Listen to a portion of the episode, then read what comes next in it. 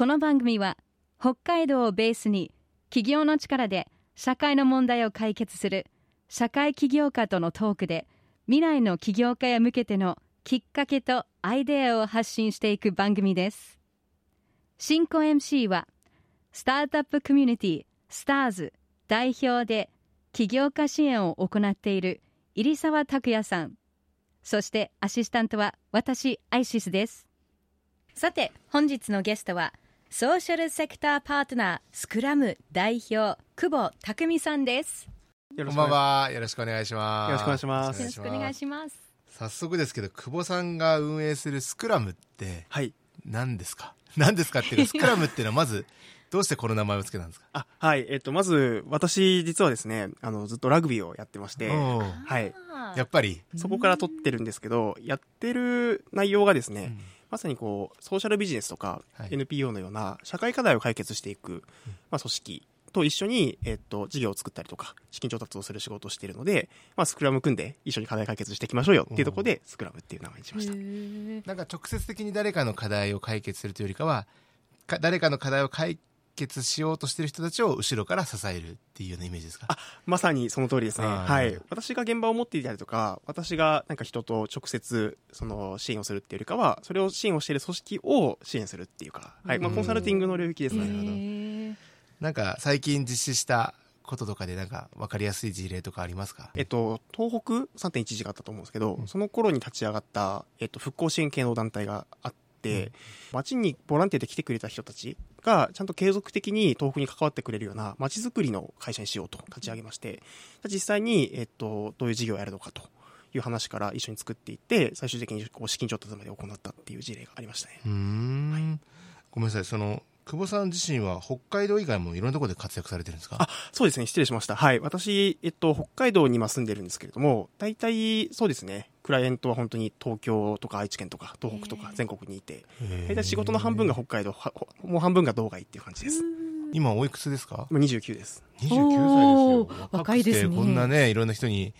あれされるってすごいですよね。とんでもない、とんでもないです。そもそも、もともと何をやられてたんですか？は、えっと、新卒でですね、えっと、障害者の支援をする NPO 法人で、うん、あの、介護のスタッフをやってました、もともと。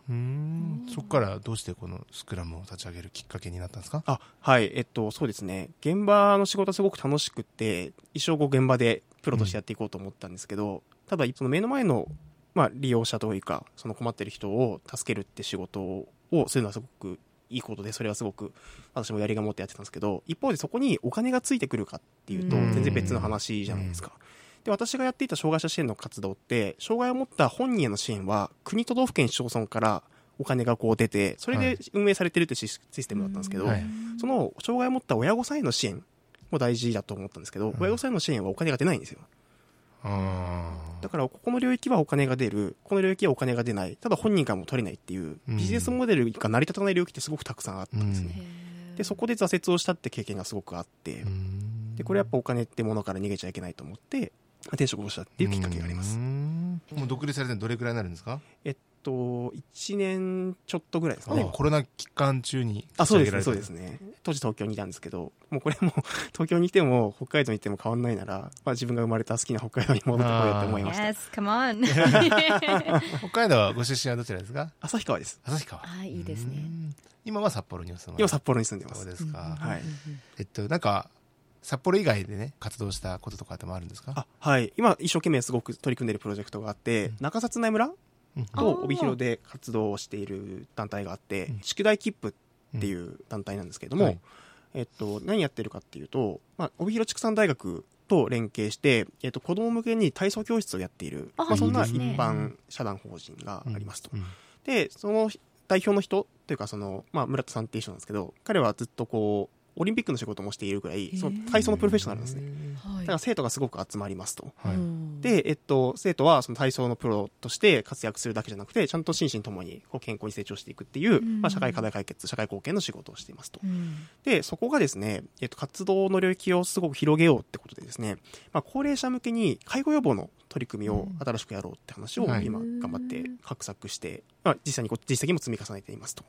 で、やっぱり北海道、まあ、お二人ともご存知だと思うんですけど、地方に行けば行くほど、介護問題ってすごく深刻ですと。やうんっぱり介護をする人もいないし、介護の仕組みを整っていない中で、やっぱり介護状態になったら、介護資源がないから、結局、札幌とかに移り住んできて、施設に入るしかないっていう問題がある中で、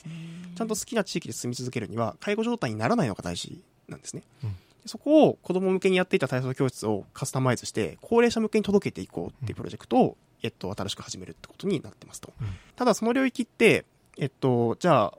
高齢者から、えっと、十分なお金をビジネスモデルとして取れるかって言ったら、いきなりやっぱ取れない可能性が高いですと。うんじゃあそこに対して行政がいきなりお金出すかっていうとうん出さない可能性が高いんですね。じゃあそれをどうやってビジネスモデルとして回していくかっていうと、あの社会的投資っていう領域がありますと。はい要は、えっと、経済的な投資と社会的なリターンと両方を目指していくような投資の仕組みを今作ろうっていうふうに話をしてて、で、その一つの方法として、ソーシャルインパクトボンドっていうこう新しい投資の仕組みがあって、はいソーシャルインパクトボンド。はい、おっしゃる通りです。はい、ありがとうございます。まず最初に民間の投資家がその事業に対してお金を出しますと。うんはい。で、例えば介護予防プログラムを、えっと、実施をしていく。ただその実施をするのも何が必要かっていうと、ちゃんと評価をしていくんですね。うん例えば何人に届いて、どれくらいの介護予防が進んだかってこう評価をしていって、最終的に結果が出たら、行政から投資家にお金をバックするっていう。へえすごい。これをすることによって、社会課題解決に取り組みに、先駆的なものに対して社会とお金も出る。で、行政も成果が出た取り組みに対してお金を出せる。で、えっと、ちゃんと社会も良くなっていくっていう、三方よしの仕組みを作っていく。この仕組みって今まで北海道でやられてなかったんですけどその大中合案件を今、長札内村で仕掛けようとしてます。すいほません、長くなりました。うそれ行政も出せるんですか？結果出たからいやじゃああげるよって出せるもんなんですか？なんかそういう契約を巻くんですか？そうですね。やっぱりいきなりは、その、結事後報告でお金が出るってことはないので、うんちゃんと議論をして、で、行政が求めてるその計画ってあるじゃないですか。はい例えば町の介護予防の計画とかってものにちゃんと指し指しに行って、はいで、一緒にこう契約を事前に巻いていって、で例えばこれぐらい成果が出たら、これくらい出しますよとか、で、ちゃんと100%が成果が出たら全額出しますよって契約を結んで、評価をして、で、成果が出るように私も伴走、コンサルティングをして、で、終わった後にお金が戻ってくるっていう、そういう仕組みですね。すごいリスクもあるんじゃないですか？あそうですね。やっぱり、えっと、成果が出なかったら、当然お金が出ない仕組みなので、はいはいえっと、リスクはありますと。うんただやっぱり、すべての課題とか、中にはこう、まだ行政も民間も認知できてない課題に対して、うんお金がいきなりつくっていうのは、今の財政的にも結構難しいので、うんうんそこは誰かがリスクを取って、成果を求めていって、で、最終的に仕組みにしていくっていうことを、やっぱゼロから1やんなきゃいけないと思うんで、はい。そこを北海道で、成果志向の委託事業の文化を広めていこうってことを、今頑張ってやってます。へーいやーすごいですね。久保さんの責任感が本当に 重く感じるんですけど、すごいね。いいことですね。へ Star Social Change 今日はソーシャルセクターパートナースクラム代表久保匠さんをお招きしています。ーあの久保さんのこの仕事のモチベーションっていうのはどういうふうに保ってるんですか、やっぱり北海道に帰ってきたっていうことにもすごくつながるんですけど、自分がやった案件、仕事の成果が、北海道に住んでる住民としての私に、こう、いつか帰ってくるって感覚がすごくあって、うん例えば介護予防の仕事を北海道で進めると、案件を進めることによって、そしたら私が高齢者になった時に、その仕組みを自分で使えるかもしれないし、うん確かに。あと今、子育て支援の団体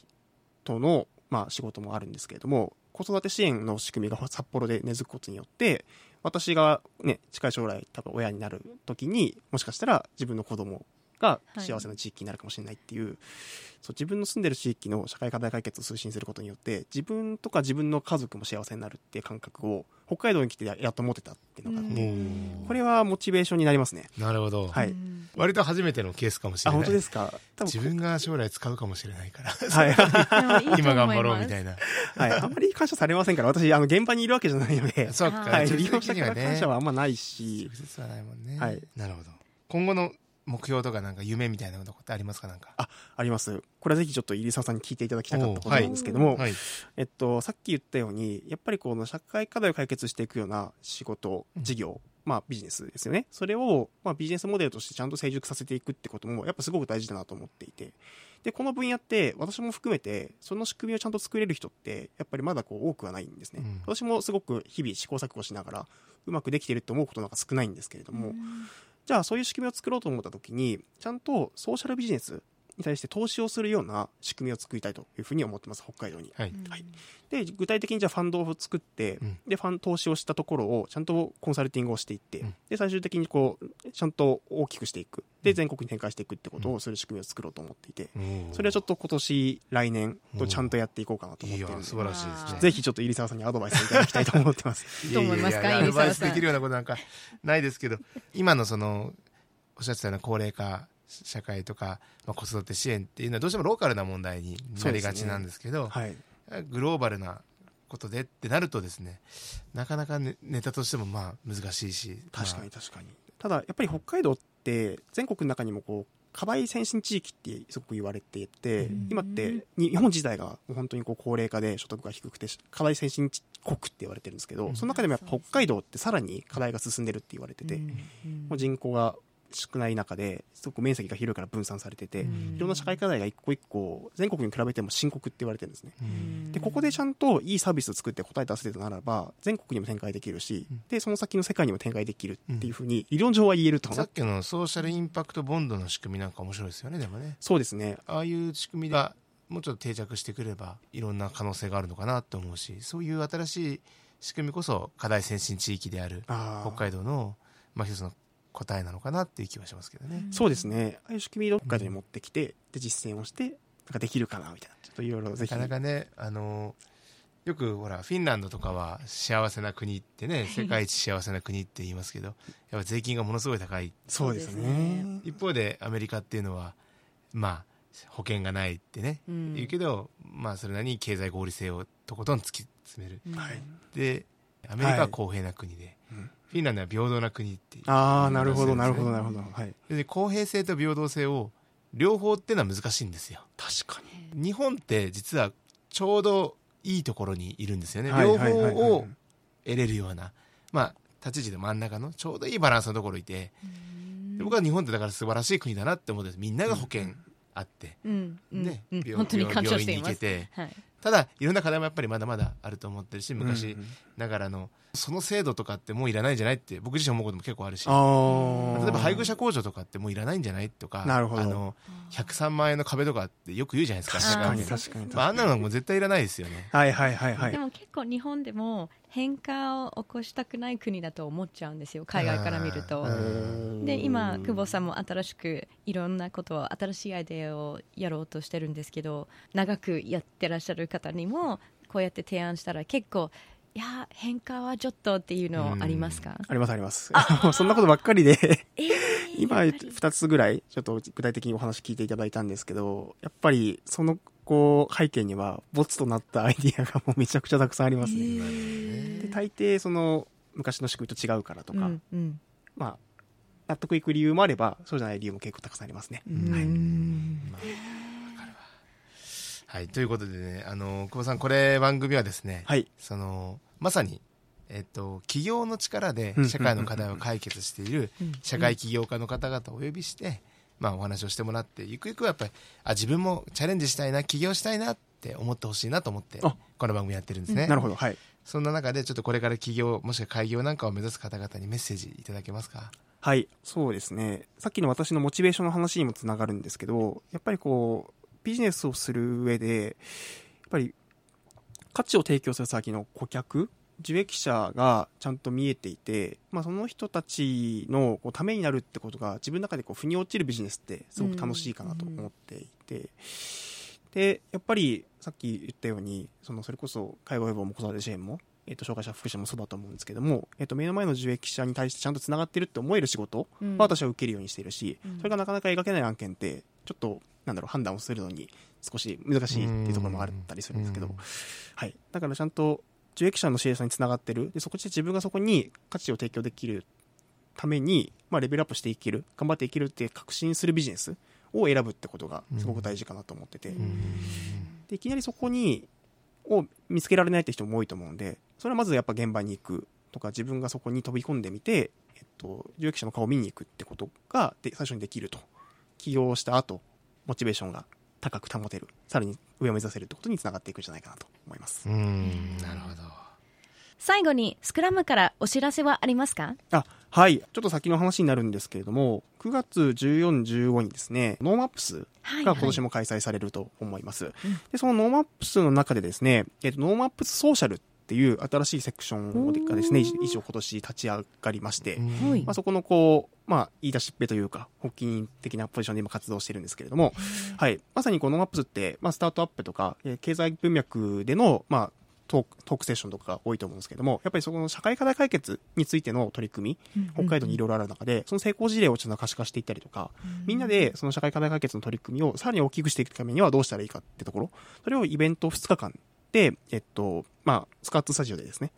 いろんなこうセッションとかミートアップとかを行うっていうのをですね、今年初めてやってみることになってますと。はい、で、またちゃんとリリースをしようと思うんで、ぜひお越しいただきたいと思ってます。いいですね。9月ですね。9 9月のノーマップスソーシャルをはい。調べれば出てきますね。そうですね、はい。ちょっとさちょっと先の話になるんですけど、頑張って準備進めてます。なるほどいいです。ね。楽しみですね、これは。ありがとうございます。はい頑張ります。ということで、今日のゲストは、ソーシャルセクターパートナースクラム代表、久保匠さんでした。ありがとうございました。ありがとうございました。